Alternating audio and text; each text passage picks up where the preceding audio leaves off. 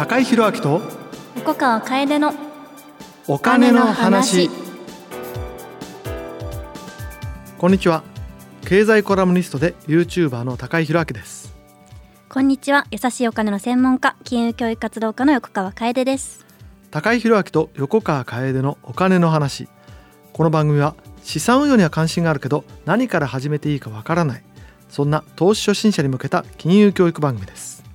今日15回目。はいそしてついに本丸というか、はい。投資といえばそうですね。株式投資ですね、株式投資の仕組みもう本当基礎の基礎からうんうん。お話ができればなと思います、ちなみに横川さん株式投資デビューは大学生の頃だったりする？そうですね。私学生の頃買いましですかた。すごい。でも本当に何も何も考えずみたいな感じでしたけどね逆にすごいですねそれね。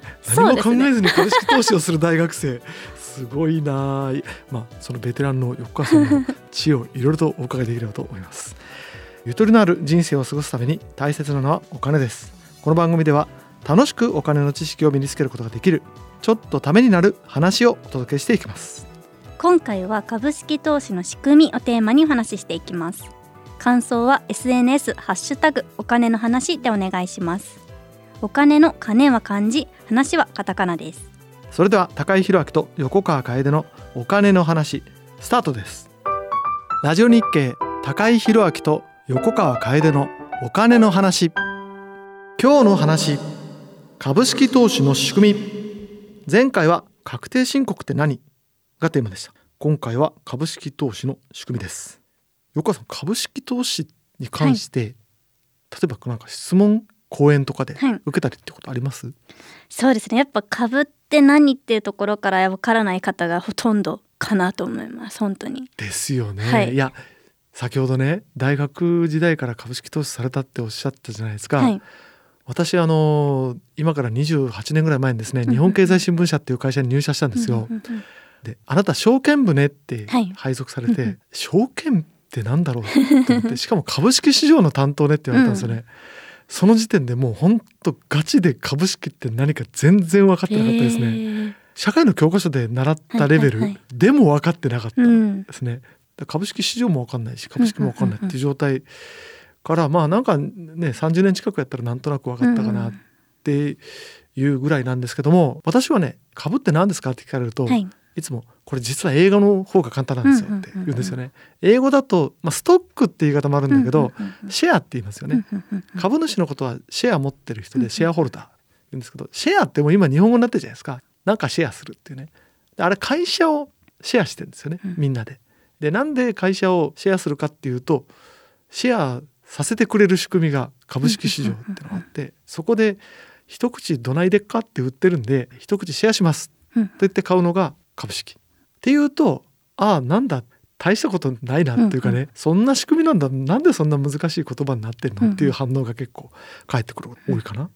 でも株式ってこれが本当本質ですよね。会社をちょろっと持ってる。うんでちょろっと持ってるっていうのは例えば会社が儲かると自分もちょろっと儲かる利益が出ると配当っていうのを会社が配ったりするんで持ってる株に応じて配当がもらえるとか。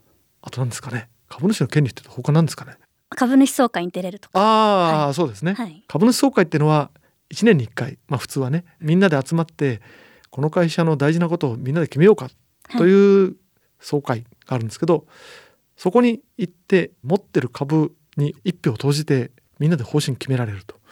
それに株式を持ってる人は出られると株式っていうのはやっぱ株式会社における株主としての持ち分で株主の権利ですよね。うんうんね一般的には株券そのものを指して株式って呼ばれているような形ですね。うんうんうんはい。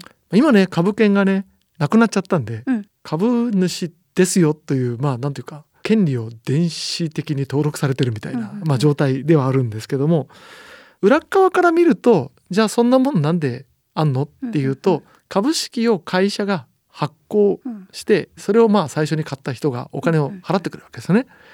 でその集まったお金を元手にして会社はビジネスをやる。でこのビジネスの元手を使って儲かるから株主にまあ利益が配分されるしこの会社儲かってるからいいなと思うと株式市場で値段が高くなると株価が。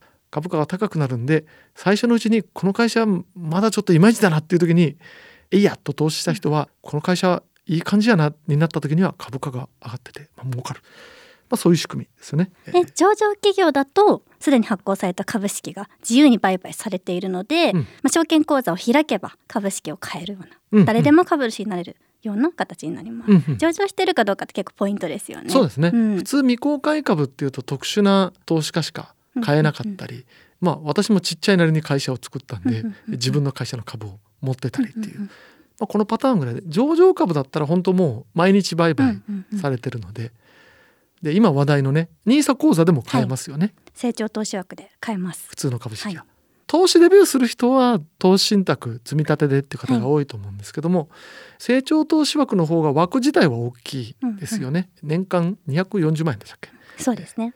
までは NISA 口座で株式も買えるということなので、うん、普通ね投資するっていうと一番やっぱりメジャーな投資先って株式ですよね、うん、投資信託を買うっていう時もその向こう側には株式が入ってるっていう場合が多いので、うん、NISA やるよこれからやるよっていう人は向こう側に株があるよっていうことをちょっと頭に置いといた方がいいかな、はい、ここで今日の一つ目のポイントです。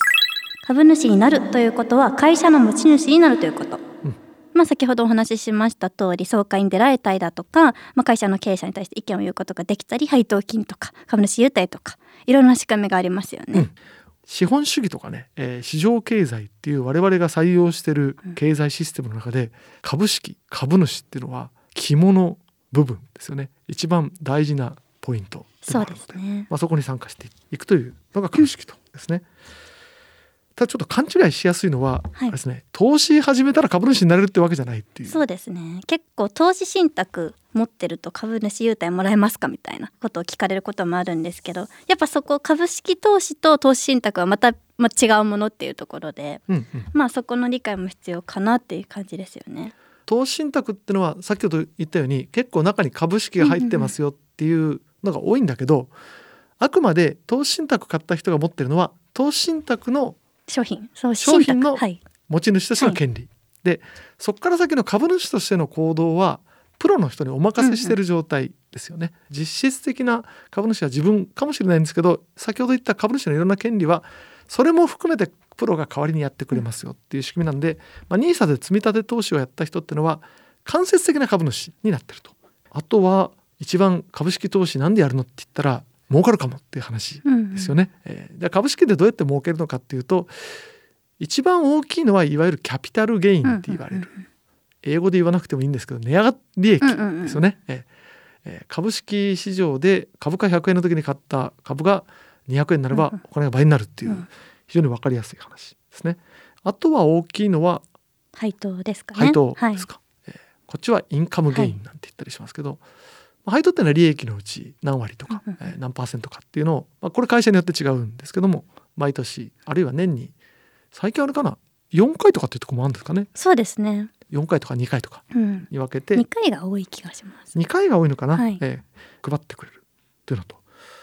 あともう一つはね株主優待ですか、はい、株主優待がもらえる。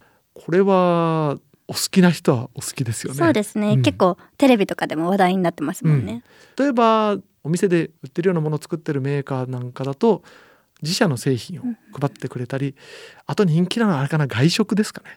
そうですね。外食のための権利の券とかありますよね。レストランとかね、うん、えー、そういうとこに行って使えるお食事券なんかもらえるというもの。ですね。まあ、この辺があれかな。株主になると、まあ、儲かるというか、うん、えー、利益の配分とかに預かれるという主なところですかね。えー、ではちょっとここで一旦、えー、コーナーに参ります。ラジオ日経高井宏明と横川楓のお金の話。ニュースこの一本。このコーナーではお金にまつわる気になる記事を紹介していきます。今日の記事はこちらです。楽天株主優待を無料携帯データ通信に。2023年12月26日日経電子版のニュースです楽天グループは2022年は株主優待として保有数に応じて電子マネーサービス楽天キャッシュを配布していましたが2023年は楽天モバイルの eSIM によるデータ通信を無料で提供株主に提供することで携帯事業の契約数を増やすことが狙いです。やこれはでも結構嬉しいかもしれないですね。おおユーザーの人は嬉しいうんでしょうね。これでもユーザーじゃない人はどうするんだろう。確かにみんな楽天モバイルであることが前提ですよね。いわゆる楽天経済圏って言われはいはいはいるじゃない。ですか、楽天に寄せていくと楽天ポイントがガバガバ溜まってしまうんでみんな全部寄せちゃうみたいなね、はい。株主の人はそういう人が多いのかな。私ちなみに楽天モバイルも使っているんですけれど株主ではないですなるほど、はい。ずれてる。はい。これ残念ですね。だからもらえなくて。誰かにプレゼントとかできないのかな？できないよねうん。多分ね。そうですおねー。でもこれ面白いですね。確かに。データ通信いわいわゆるギガをギガ優待。面白いな。これ、うん。ものすごくたくさんもらえるんだったらこれを理由に楽天株を買うっていう人が出てくるかもしれないなんか新しいいですよねこうやって。新しい。さデータ通信量みたいなところをうん。優待にするのは。新しいですね、うんまあね優待って本当いろんなものを配るじゃないですか、私はあの個別株投資はねやったことがないので、あの優待自分で受けたことはないんですけども、プロの投資家さんから昔聞いた話多分ね、今はそうじゃないと思うんですけど、優待で面白いなと思ったのはあの先ほどもからお話ししてるあの投資信託なんかは株主の名義が信託銀行なんですよね。うんうんうんうんそうですね。信託銀行のところにたくさん株主優待のものが届いちゃうっていうね、うんうんうんで捨てるのももったいないっていうんで、じゃあしょうがないなって言って昔は持って帰ってたって言うんですよね。だねなんか米買ったことないですよみたいなこと言った人がいたんですけども今はねちょっとこれもね10年ぐらい前かな取材で聞いたんですけど、うん。できるだけ現金化して、うん。えーファンドに戻すっていう。なるほど。すごい手間なんで正直株主優待やめてほしいって プロの人は。確かにお米とか換金するの結構大変じゃないですか。面倒くさいですよね。はい。でその点ね換金しやすいしやたらめったら優待やるともらえるのがクオカード。クオカード。クオカードの多いですよねめちゃくちゃ。いやですよね、はい。うん、あれなんでなんですかね、まあ、使いやすいのかな。うーん。あんまり私は日頃使うことがないんですけど。クオカードね。はい。でもあれですよね。株式投資されてると優待できちゃいません？あーでも私がやってるのお食事券はやあるんですけどクオカードはないかもしれないです。お食事券使います？お食事券あんまり私も使わないんですけど。ああでもあれか、はい。あのそれは換金できますよね金券ショップまあまあまあまあまあまあ行けば、はい、ねうん、株主優待のあれって売ってますよね。売ってますね。金券ショップでね。まあそれでそうか換金できるものが。これはね外国人の投資家なんか海外投資家うん。からは、昔は評判悪かったんですよね、うん。使えないじゃんっていうんでね、確かに、えーそれなら配当に回してよってういうん。声が多かったんですけど最近でもちょっと復権してきてますよね、うん。株主優待。やっぱりちょっと嬉しいじゃないですか。そうですね。で個人の投資家増やしたいんですよね、うんうん。会社側。は。で長く持ってもらうと個人に長く持ってもらうとファンにもなってもらえるっていうんで、優待ちょっと力入れるっていう動きが出てきてますよね。なんかうオリジナル商品とかの方がもしかしたら嬉しい方もいるような気がしますね。だとね、はい、うん、これってあの株式投資のあの先ほどね本質は、はい。あのシェアうん、すると。シェアして、まあ、ちょっと小口のオーナーになるっていう。うというとやっぱりちょっとこの会社好きかもなっていうところにね、投資するっていうやり方もあるので、うんまあ、そうするとより一層例えば商品とか、うん。えー株主優待特別バージョンとかだったりすると、レアものうん、ですよね。で、まあ、ちょっと投資したくなるっていう場合もあるかもしれない。まあ面白いところではありますね、うん。私もね個別株投資デビューしようかなと思ってるんで、はいはいはまあ、優待で選ぶってことはないかなでも。でもね、優待は結構あの話題になりやすいところもあるし、えーそこから投資先選ぶっていうのもありかもしれないそうですね。注目してみたらどうでしょうかと思います以上ニュースこの一本のコーナーでしたラジオ日経高井宏明と横川楓のお金の話。さて今日の話は株式投資の仕組みがテーマです番組の前半では株主になると配当や株主優待がもらえるそんなお話をしましたけれどもこの配当株主優待で儲けることもできますけどもやっぱ基本は値上がり益ですね。そうですね。やっぱ配当とか株主優待ってなんていうんですかね。めちゃくちゃ儲かったっていうような感じではないのかなと思うんですけど。おまけ的な感じかな、はい。うん。値上がり益はやっぱ株を買って株価が上がった時に売ることで得られる差額の利益なので、まあ、会社の業績とかが上がれば株価も上がりますし、うん。まあ、持っている株式の株価がすごい、まあ、上がって高い値段で売れると利益もすごく大きく利益が出ることができる、うん。というところで、まあ、本当株価って結構2倍以上とかになったりとか金額が変動が大きいので、うんうん。やっぱ投資金額が2倍になると思うとまあ嬉しい部分ではあるのかなと思います。まあそうですね。横川さんおっしゃった通りで普通投資信託とかって、まあ多いものだと数百銘柄とか、インデックス型のやつなんか、えー株価指数に連動するってやつだと、うん。もうそもそも日本株全部に投資してるみたいうんうん。うな状態になってたりするんでそんなにねね。数日でもう数十パーセントみたいな動きしませんけど、一個一個の株式ってうもう本当、うん、例えば「すいません今期赤字です」って急に発表したりすると半分になったりとかね、そうですね。1週間で。うん、逆に「ごめんなさいめちゃくちゃ儲かります」って発表があったりすると、みんな気づいてないと爆上げしたりっていうことがあったりするのですごく値動きがやっぱりうん、激しいですよね。まあ、それだけリスクが高いうん、しうまくいった時の、まあ、儲けも大きいということですね。まあ、ここで今日のポイントです。株式投資は値上がり益配当金株主優待3つの方法で儲けることができます。そうですね。ただやっぱりその今高井さんもおっしゃった通りやっぱ預貯金とか債券それこそ投資信託とかに比べて、まあ、リスクが高い金融商品だっていうところは忘れちゃいけないところかなと思います。うん。やっぱ株式っていうのは他の本当に価格変動が激しいのでまあその企業が破綻した時とかについてもちょっと考えては一応置かないといけない。そうですね、うん株式投資をやるときにリスクがね全般に高いわけですよ個別の株で、これまた株によっても違うんですよね、うん株というか企業によっても違う、うんうん。まあ株式市場の用語で言うと銘柄っていう言い方をするんですけど、銘柄によってすごく差が大きいので、一般的にはね大きな会社の方が株価の動きがちょっと小さめで、うん。小さい会社の方がブレやすいんですよね。でこれって投資する前に過去の株価を見てみると、うんうんうんいわゆるチャートって言われるようなね株の値段の過去の動きをグラフ化したものがあるのでそれ見てもドッタンバッタンになってるものはちょっと覚悟してうん。いかないと危ないし、うん。